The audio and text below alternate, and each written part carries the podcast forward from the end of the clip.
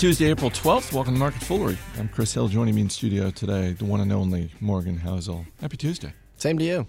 It's it's almost Wednesday, which rounds to the weekend.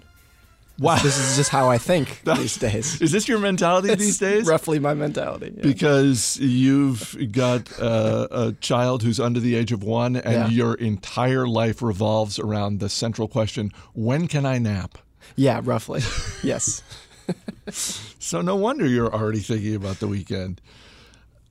Uh, There are a couple of things I want to get to, including uh, one of the things you've been writing about recently. But one of the stories we have talked about on this podcast and also on the radio show that's played out over the last couple of months is the the drama and the carnage that has happened at Valeant Pharmaceuticals. And for those unfamiliar, go back in time just six months, seven months, and Valeant Pharmaceuticals, uh, based in Canada. I believe Jim Gillies said uh, one time when he was here recently that it was the curse of becoming the largest public company in Canada. That if you look at the track record of companies that become Blackberry.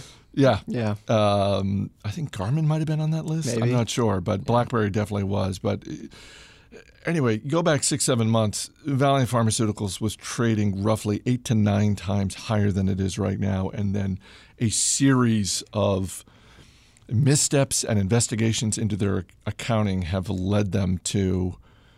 I don't want to say they're on the brink of bankruptcy, but but they are very troubled. But not a public company, but something that is uh, sort of in almost in terms of parallel tracks in terms of excitement, uh, and that is a company called Theranos, which uh, is a private company that simplified or cl- purported to have radically simplified blood testing. Do I have that right? Yeah.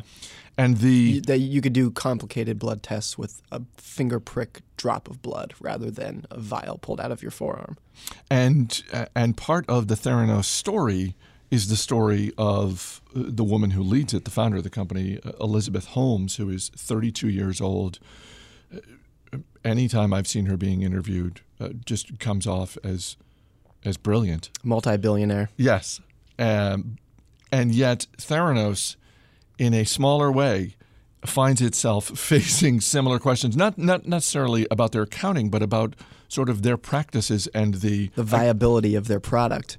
And Theranos is not a public company, but I was talking to some investors recently. We were just kind of saying this off the cuff. If Theranos was a public company, shares would be down 90% in the last six months. What goes Likely. Through, what goes through your mind when you watch stories like this playing out? Because you're, I'm, neither of us is an investor in Theranos, and I'm assuming, and, and I'm not, and I'm assuming you're not a, a shareholder of Valeant Pharmaceuticals. So No. we get to watch from the sidelines. But as you Yeah. watch it, what as you watch it plays out, what goes through your mind? Well, look, this is uh, grossly hindsight. I can say this with the benefit of hindsight. So this is not any indictment on what people should have believed six months or a year ago.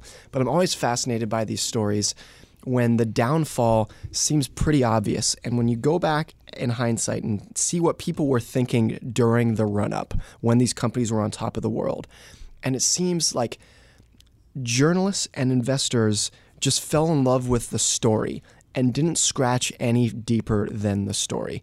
With Theranos, it was this charismatic founder. She's uh, she's 30 something years old and she's she's a multi-billionaire and just like Steve Jobs, she only wears the same kind of shirts every day. She's the next Steve Jobs and there's these glowing profiles made of the company. And if you go back a year and you read these, almost none of the profiles that talk about how Theranos is changing the world and, you know, the next Steve Jobs, none of them said really what does the product do? How does the product work? Like no, no one really dug that deep into it. Uh, they just got so enamored with the story of success.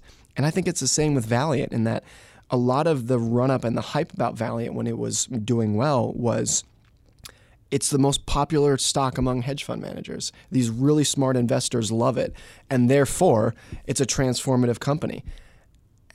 In hindsight, they were buying drugs with a lot of debt and and hoping it'd work out for the best. So that's easy to see in hindsight, but there is a lot of these stories I think where people in journalism especially just fall in love with a good story. And if the story is good enough to tell, they're going to keep telling it over and over again. And it's almost like they don't want to look pat, they don't want to pull back the curtain and say what's going on here because the story is so much fun to tell. I don't know if we've talked about this on Market Foolery, but you had the chance somewhat recently to sit down with Bethany McLean. Yeah. Who, uh, for for those unfamiliar, Bethany McLean, an author, uh, had the chance to interview her for the radio show a few years back for a, a book she had uh, co-authored about the financial crisis, and Bethany McLean uh, made her bones, as they say, as the first prominent journalist, and I think she was, I, I want to say she was in her 20s at the time. Late 20s, early 30s. I think she maybe, was maybe yeah. 27 years old when she was, I think, at Fortune magazine Yep.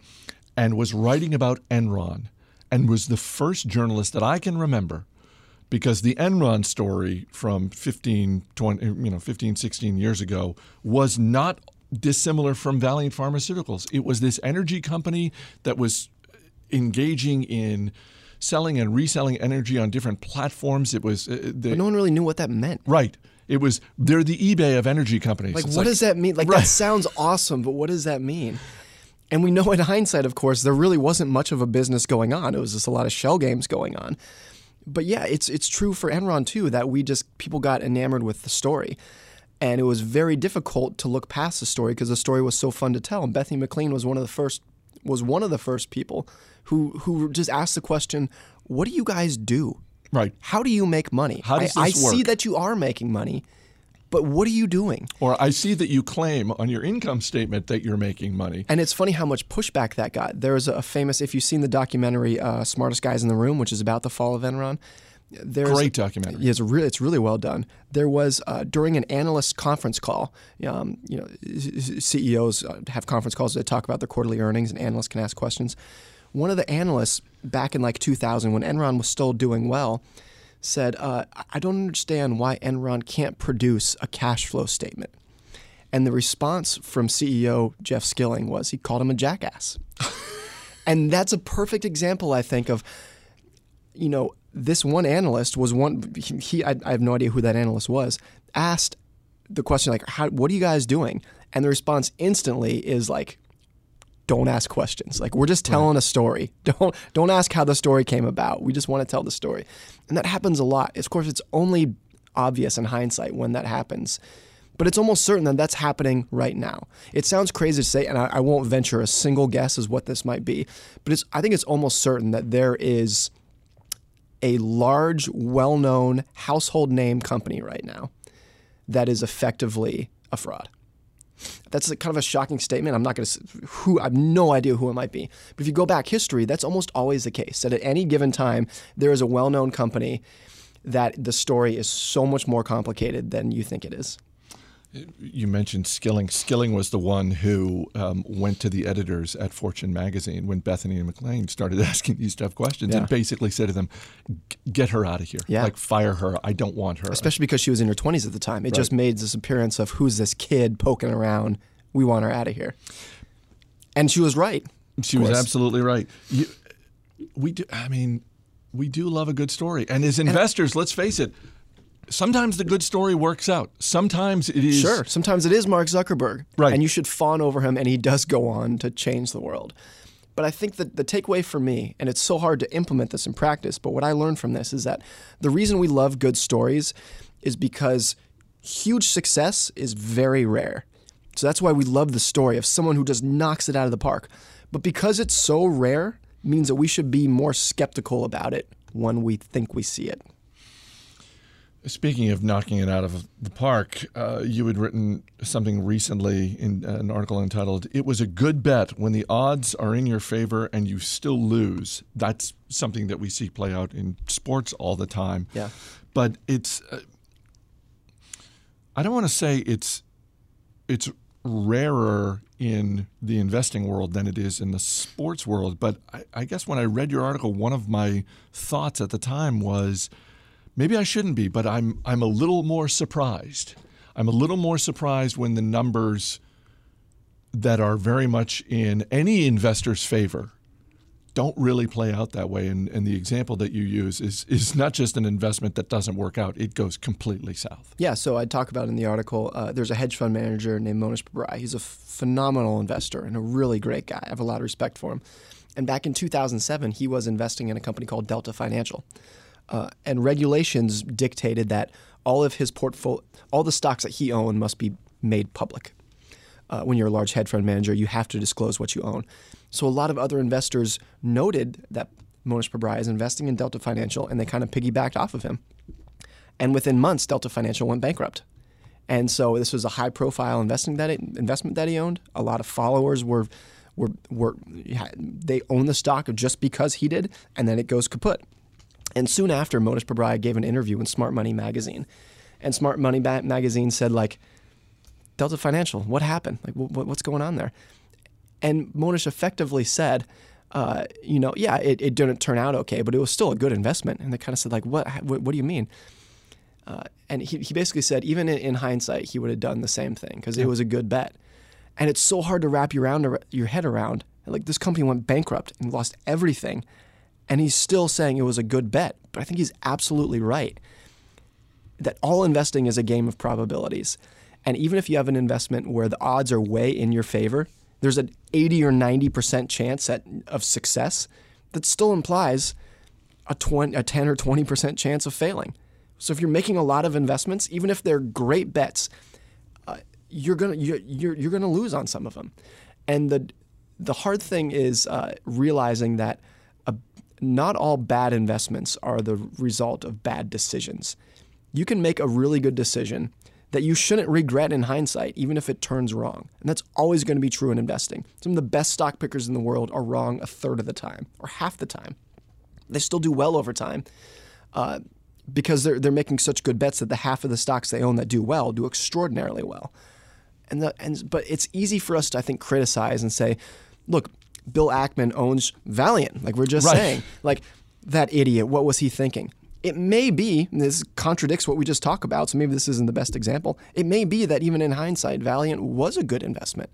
It's just you know the odds there, there's no such thing as 100% odds in investing so even if you're taking really good bets you're going to be wrong part of the time i also wrote in the article a quote from jeff bezos where he says if you have a, a, a, a 1 in 10 chance of making 100 times your money, you should take that bet every single time. That's a phenomenal bet. But it means you're going to be wrong 90% of the time.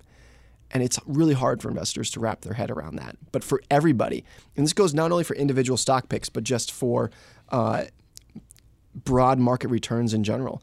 You know, if you if you lose money over the next year, if the S&P 500 declines over the next year, that doesn't mean that you as an investor made a mistake by being a stock market investor, you know, during the next year. It just means you're playing a game where the odds don't add up to 100 in every time period. So you're going to have periods where you lose, but it doesn't mean you made a bad decision. Well, and that and Bezos goes on uh, with a baseball analogy of his own, just saying, you know, the whole the whole notion of hitting a home run in investing is is off because in baseball, if you hit a home run, it's one point it's it's one run, and the most runs you can get if the bases are loaded is four. In investing, you can score ten runs, twenty, uh, a, a hundred runs off of one single investment, depending on how long you let it run and yeah. how much you can compound.